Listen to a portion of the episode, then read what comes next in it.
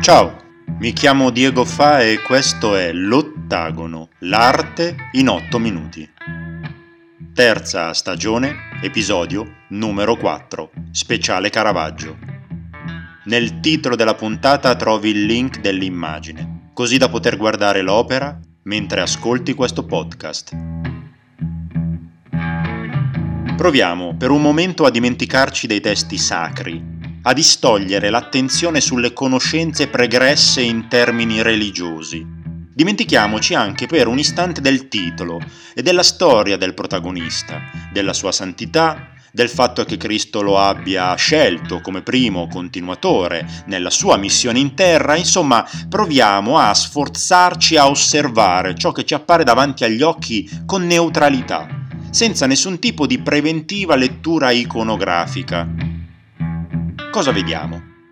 Vediamo un uomo vecchio, solo, spaesato e impaurito, crocifisso a testa in giù. Vediamo tre uomini umili che a fatica provano a compiere il lavoro per il quale sono stati chiamati.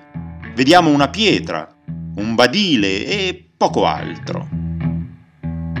È una scena silenziosa, quasi intima, priva di cerimonia, svuotata da ogni seppur minimo accenno alla sacralità del momento. L'inquadratura a fatica riesce a contenere tutta la scena, anzi alcuni elementi, come la parte inferiore della croce e alcune dita dei piedi dell'uomo accovacciato in primo piano, escono dal confine sinistro pittorico e per questo dilatano lo spazio. Tutto si concentra sulla tragica missione che questi tre lavoratori provano a compiere e sulla solitudine dell'uomo che con lo sguardo sembra perdersi verso un altrove che non possiamo vedere. Tutto qui nessun curioso ad assistere alla morte del predicatore, nessun soldato a controllare che tutto avvenga secondo regola, neppure una lacrima versata dai cari della vittima, nessun angelo che irrompe sulla scena, nessuna aureola a cingere il capo del santo, insomma, nessun rimando alla promessa di vita eterna, niente, solo un uomo stanco alla fine dei suoi giorni e tre figure goffe che faticano di una fatica che riconosciamo nostra, la fatica quotidiana del lavoro. Caravaggio sceglie di non mostrare i volti dei tre aguzzini, non vuole in alcun modo che la colpa ricada su di loro in quanto eseguono semplicemente un ordine. Non sono certo loro a uccidere Pietro, in qualche modo sono essi stessi vittime di un lavoro immondo, di un'occupazione terribile e impossibile da abbandonare. Non sono quindi dei carnefici, ma semplici operai con abiti lerci e piedi sporchi. Quello in primo piano, piegato a terra, tiene in mano un badile, servito probabilmente per scavare la buca in cui inserire il capocroce. Egli con la schiena prova a fare da perno e a issare con estremo sforzo il corpo dell'Apostolo, sdraiato sul pesante legno. La figura a sinistra, di cui si svelano soltanto nell'oscurità profonde rughe frontali, sembra abbracciare le gambe di Pietro e accompagnare il sacrificio dell'uomo in piedi sullo sfondo che funge da carrucola umana nella spessa e dura corda che si infossa nella schiena e nei palmi di quest'ultimo, avvertiamo nitidamente i segni profondi che questa fune lascerà sul corpo del lavoratore a fine giornata. Tra questi quattro uomini non scorgiamo né eroi né antieroi. Non esistono vincitori né vinti la realtà, quella vera, quella terrena e drammaticamente umana, non si può dividere per Caravaggio in maniera semplicistica tra buoni e cattivi, tra santi e carnefici, tra perfetti e imperfetti, è sempre tutto più complesso, più articolato e certamente meno aulico. Ecco perché quell'uomo anziano non è rappresentato come un santo martire, ma come un essere umano semplice che in tutta la sua umanità si presenta a noi. E proprio perché tutto ci sembra così reale e fortissimamente credibile che siamo portati a riconoscerci nella scena. o quantomeno a riconoscere questi quattro uomini come nostri simili.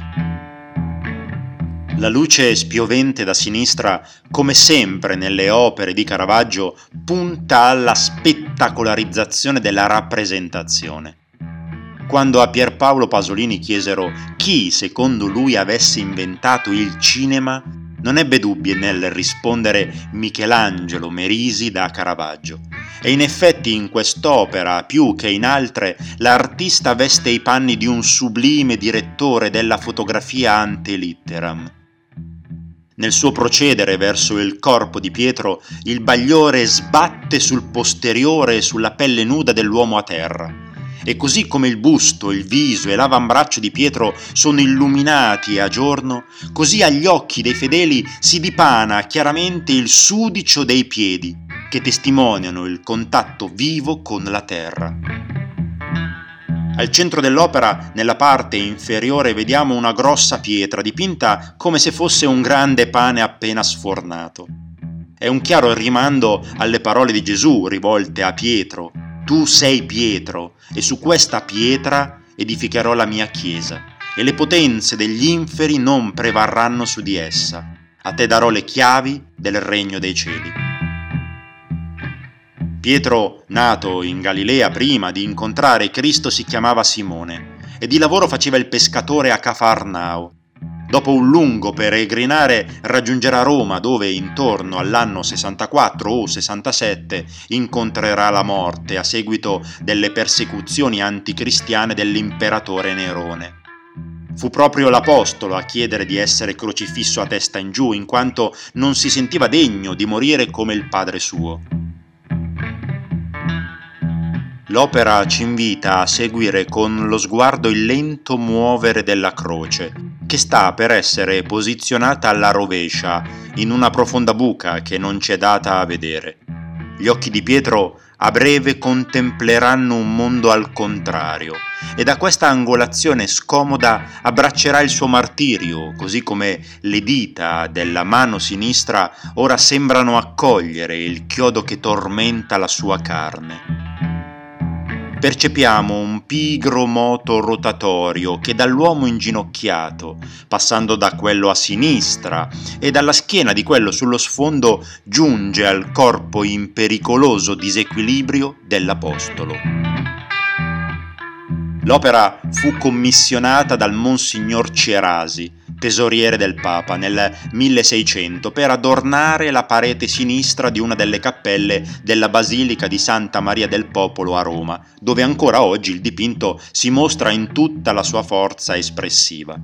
Nella cappella Cerasi, oltre alla crocifissione di Pietro, possiamo ammirare l'Assunzione della Vergine, capolavoro di Annibale Carracci, un altro grande maestro di questo periodo storico. A completare quello che a tutti gli effetti è uno dei luoghi artisticamente parlando più suggestivi al mondo, nella parete destra troviamo un'altra opera del Merisi, protagonista del prossimo episodio dell'Ottagono. Se questo podcast ti è piaciuto, ti aspetto nel prossimo episodio di L'Ottagono, l'arte in 8 minuti. A presto!